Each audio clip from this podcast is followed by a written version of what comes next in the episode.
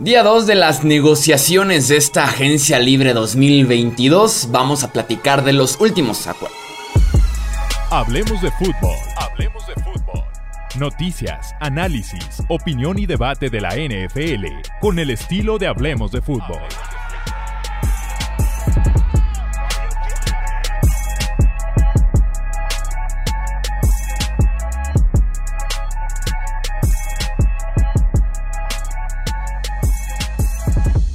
¿Qué tal amigos? ¿Cómo están? Bienvenidos a un episodio más del podcast Hablemos de Fútbol. Yo soy Jesús Sánchez, un placer que estén aquí conmigo para platicar de lo que fue el día 2 de negociaciones, extensiones de contrato, cambios, nuevos acuerdos, renovaciones. Tenemos otra vez una larga, larga lista de movimientos que platicar.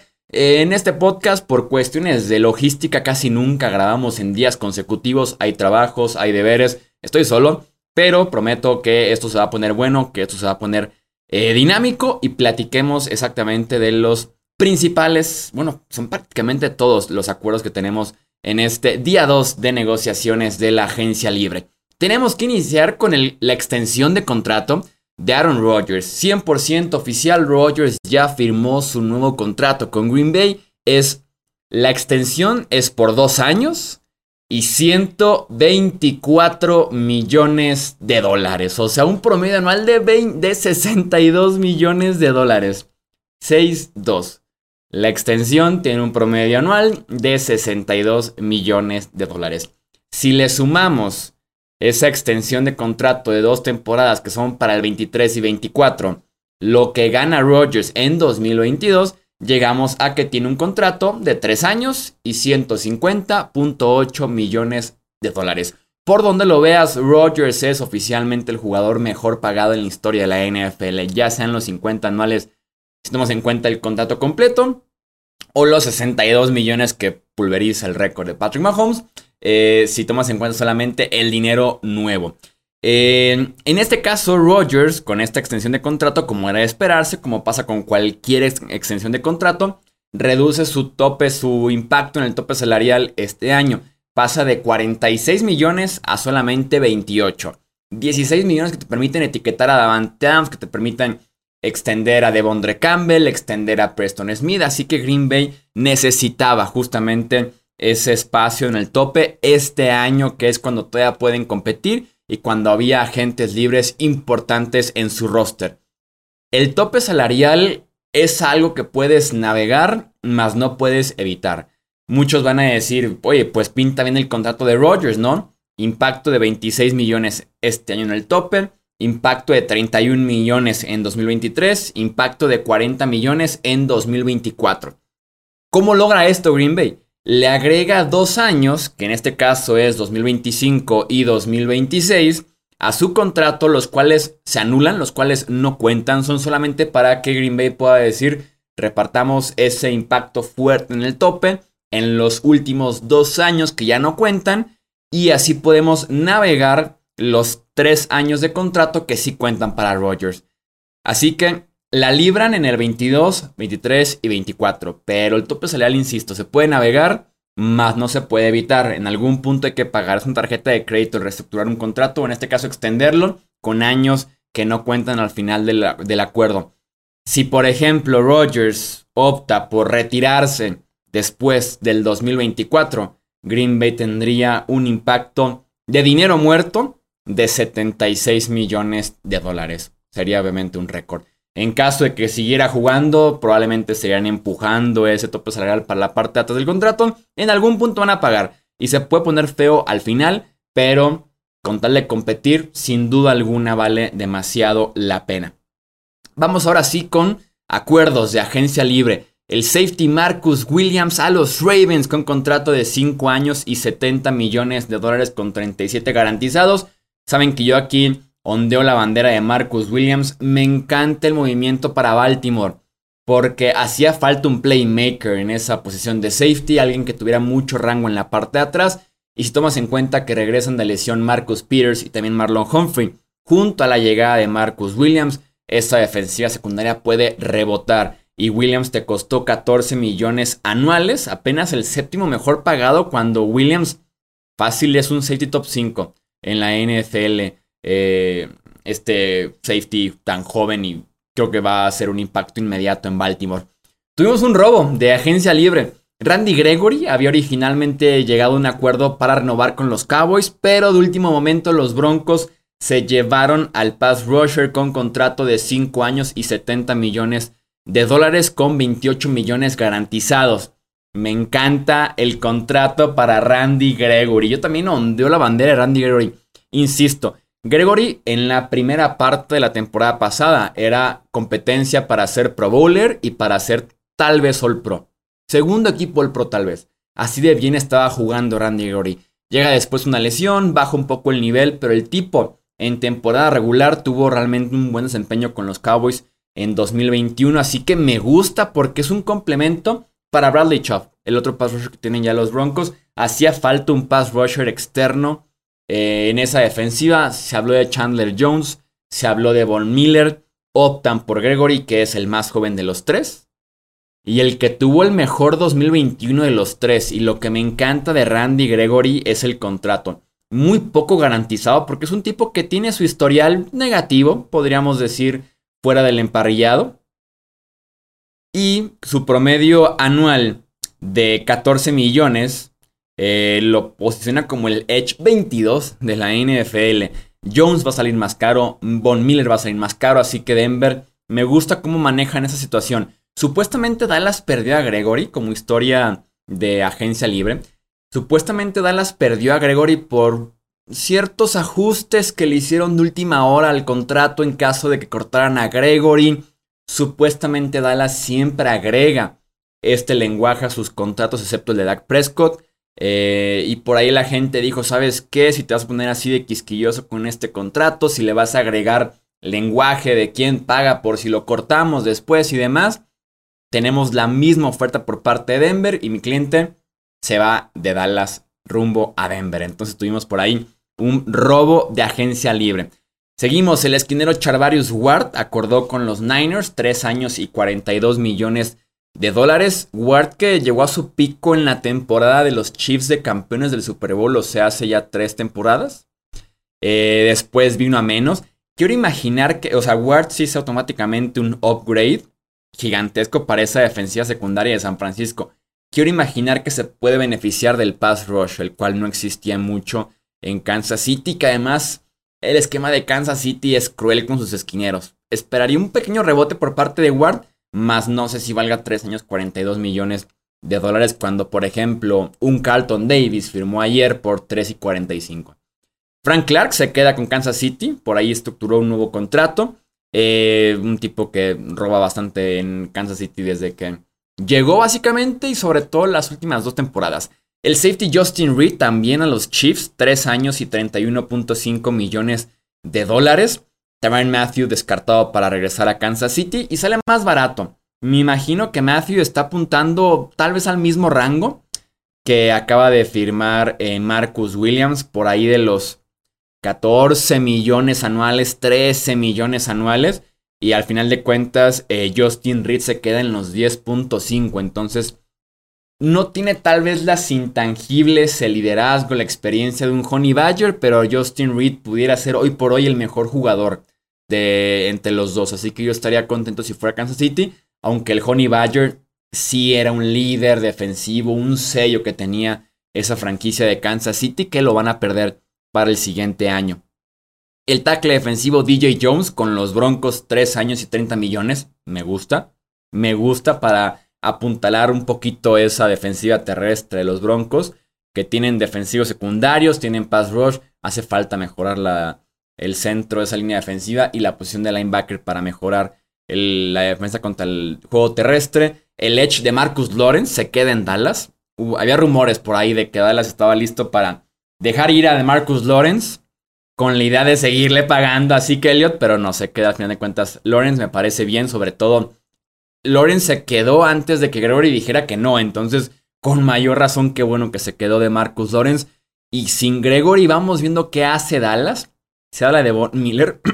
si no, pues Micah Parsons pudiera eh, jugar un poquito más de pass rusher, pero tienes entonces un gran hoyo en la posición de linebacker sin Leighton Manderesh. y en ese caso sin Micah Parsons si deciden jugarlo como pass rusher. Los Jets firman al safety Jordan Whitehead y también al esquinero DJ Reed para apuntalar su defensiva secundaria. Hablando, hablando justamente de eh, reforzar una unidad en específico, está la línea ofensiva de los Steelers. El guarda James Daniels, que era de los mejores guardias disponibles en esta agencia libre. Contrato aceptable, tres temporadas, 26.5 millones. Me encanta porque Daniels puede ser titular de guarda derecho desde el día 1. Y también llega Mason Cole, que con Mason Cole tengamos por ahí expectativas eh, bajas porque ya rebotó en dos lugares diferentes en los que no funcionó del todo. Me imagino que llega a competir a Pittsburgh, pero me gusta que después de que la pasaran muy mal con esa línea ofensiva, hablamos de que llegan nuevos. Cole, Daniels y Okorafor renovado. Entonces, quieren hacer algo los Steelers por esa línea ofensiva. Movimiento que pasó por debajo del agua. Russell Gage acordó con los Tampa Bay Buccaneers. Hacía falta un wide receiver 3 en Tampa. Toñito Brown fue, se volvió loco, dejó de ser el wide receiver de los Buccaneers. Y después un desastre entre Scotty Miller, entre Tyler Johnson. No hacías uno de los 3-4 que había en la posición. Eh, en, lo que regresa Chris Godwin de lesión, va a estar Russell Gage como el número 2 en esa ofensiva. Y después ese trío de Mike Evans, eh, Chris Godwin y Russell Gage es de los mejores de la NFL. Gage es un wide receiver infravalorado. Hablando justamente de Tampa Bay, un movimiento que también es brutal y que los Pats se están desarmando. Los Pats de alguna forma, una agencia libre muy a lo Bill Belichick. No como fue en 2021, sino esta vez sí más a quedarte con los tuyos, hacer firmas a partir de ya el tercer y cuarto día donde los precios ya vienen un poquito a la baja. Pero aún así cambiar a Shaq Mason a Tampa Bay por una quinta ronda te deja un espacio gigantesco en la posición de guardia derecho apenas libera 6 millones de dólares. Y para Tampa Bay obtienes al cuarto mejor guardia según Pro Football Focus en 2021 a cambio de una quinta ronda por solo 8 millones de dólares anuales y además un guardia que estuvo mejor calificado que los dos que perdiste este offseason, Ali Marpet por retiro y Alex Capa por agencia libre. O sea, se, te van esos dos, la gente prendiendo las alarmas eh, en Tampa Bay y llega alguien mejor, más barato y por quinta ronda. Qué bien se movió Tampa Bay ahí, ¿eh? Preguntando por Shaq Mason. Eh, John Wayku, el pateador de los Falcons, extendido por 5 años y 24.2 millones de dólares. Eh, noticias de running backs, James White renovó con los Pats por 2 años y 5 millones. JD McKissick a los Bills por 2 temporadas y 7 millones. McKissick que viene a ser más bien un corredor de oportunidades de pase. Me imagino que van a seguir corriendo con lo que ya tienen el roster Singletary, Moss y McKissick entra en el juego aéreo. Malik Collins renueva con los Texans, el tackle defensivo. El guardia Connor Williams a los Dolphins. Cambio entre Patriots y Browns. New England recibe al linebacker Mac Wilson. Cleveland recibe al edge Chase Winovich. El wide receiver DJ Shark a los Lions con contrato de un año y 10 millones de dólares. El wide receiver Say Jones a los Jaguars con contrato de 3 años y 30 millones de dólares. Los Jaguars siguen aventando el dinero directamente al fuego. Jaguars, si les sobran los millones, pueden invertirlos aquí en Hablemos de Fútbol. Mejor cámara, mejor computadora, micrófono, un presentador más guapo lo que ustedes quieran, aquí lo invertimos y les damos un retorno de inversión similar a lo que le va a ofrecer Zay Jones por 10 millones anuales y similar a lo que le va a ofrecer Christian Kirk por 18 millones anuales. Entonces, es increíble cómo ese roster de Jacksonville dejas ir, por ejemplo, a DJ Shark por 10 millones y le estás pagando a Zay Jones. Le estás pagando a Christian Kirk entre los dos 28 millones anuales y no se siente como un grupo de wide receivers dominante. Está Marvin Jones, lo que queda de Marvin Jones, y por ahí está enterrado tal vez el mejor wide receiver de los cuatro, que es el señor Lavisca Chenault. Con contrato de novato, afortunadamente para ellos. Entonces, vea forma de no aprovechar del todo el contrato de Trevor Lawrence. Está bien en gastar y no hay duda. Jacksonville es un mejor equipo, pero ¿a qué costo? Por ahí leí la estadística de que de los 10 contratos más grandes que tiene Jacksonville en su roster, 8 son de agencia libre. Cuando uno esperaría que unos 5 o 6 fueran más bien jugadores de draft extendidos, hay que draftear, desarrollar, pagar y no salir al mercado a pagar precios de más. Es increíble lo de Jacksonville. Eh, Austin Corbett, el guardia, a los Panthers, 3 años, 29.2 millones de dólares. Por ejemplo, si lo comparamos con el de James Daniels, es prácticamente el mismo contrato, ¿no? 3 por 26 y Corbett 3 por 29. Prefiero a Daniels, ¿eh? es una buena firma esa de los Steelers. El kicker Nick Folk renovó por 2 años y 5 millones con los Pats. El esquinero Keon Crossen eh, acordó con Dolphins por 3 años y 10 millones. El guardia Mark Glowinski con los Giants. El safety Xavier Woods a los Panthers. El Titan CJ Usoma a los Jets. 3 eh, años y 24 millones. Fíjense que en todo este eh, buen momento de los Bengals, la ofensiva que tuvieron el pasado y demás. Si alguien no me gustaba del todo en esa ofensiva era CJ Usoma. Siento que te puedo ofrecer más un tight end Sí, los Jets no tenían prácticamente nada en la posición y Usoma llega a un precio aceptable. 8 millones anuales es el tight número 15 de la NFL. Eh, por arriba están los Logan Thomas, Ivan Ingram, Austin Hooper, que se podría decir que están en ese mismo rango.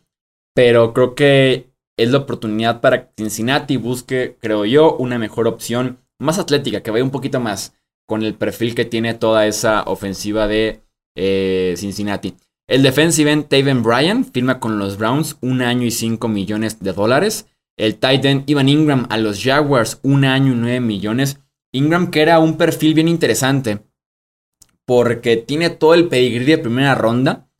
Tiene todo lo que buscas de un tight end atlético, alto, que se puede eh, alinear como tight end tradicional, como wide receiver grande, wide receiver incluso por fuera de los números. O sea, el tipo puede hacerte todo un poco, pero nunca termina de explotar del todo Nueva York.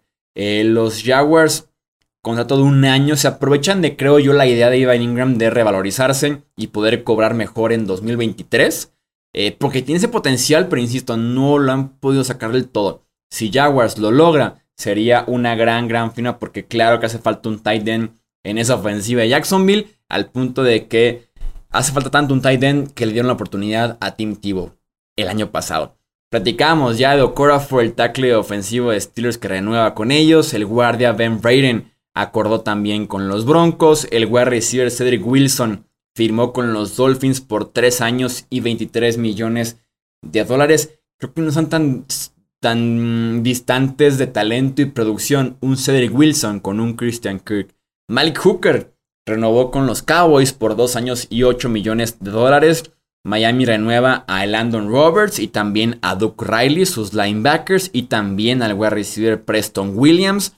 El linebacker Josie Jewell renovó con los Broncos. El esquinero Darius Phillips a los Raiders por un año. El tackle defensivo Tim Settle firmó con los Bills por dos temporadas. Me gusta, ¿eh? Me gusta. Tim Settle estaba sepultado en el depth chart de los Commanders. Había demasiado talento arriba de Team Settle. Obviamente estaban Payne y Allen, sus dos ex primeras rondas. Estaba Matt Ioannidis y ahora sí aparecía Team Settle. Team Settle es un tipo gigantesco, es un tipo que te va a abarcar espacio en el centro de la línea defensiva y es justo lo que le hacía falta a los Bills. Recordemos por ahí cómo se dio aquel Monday Night Football en el que por más que sabían que les iban a correr el ovoide por el centro, no podían detenerlos porque son un poquito más eh, atléticos los tackles defensivos de los Bills, por ejemplo, un Ed Oliver, un Vernon Butler, ¿no? Un Daquan Jones, son un poquito más en la parte atlética.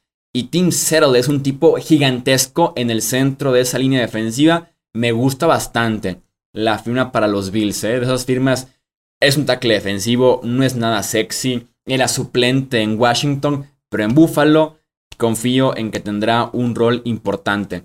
Eh, ¿Qué más tenemos? Houston renovó al wide receiver Chris Moore, al centro Justin Britt, firma al guardia AJ Khan, también al Edge Okoronkwo y al esquinero MJ Stewart. Eh, Harrison Phillips llegó a un acuerdo con los Vikings. El fullback Michael Burton renovó con Kansas City. El liniero ofensivo John Feliciano firmó con los Giants. El running back Tevin Coleman renovó con los Jets. Eh, Tyler Larsen, el centro, se queda con Washington por un año más. el, el defensive end Charles Harris renovó con los Lions por dos años y 14 millones de dólares. Y también el coreback Chase Daniel, que me encanta ese rol de ser suplente en la NFL durante 10, 15 temporadas y cobrar bastante bien. Chase Daniel renovó con los Chargers por un año y 2.2 millones de dólares. Esas son entonces las firmas que tenemos del día 2. Recuerden que hacemos el corte tipo 3, 4 de la tarde para que aparezcan en el video las últimas posibles. Y también utilizamos el mismo guion para venir aquí al podcast y platicar justamente de las últimas firmas.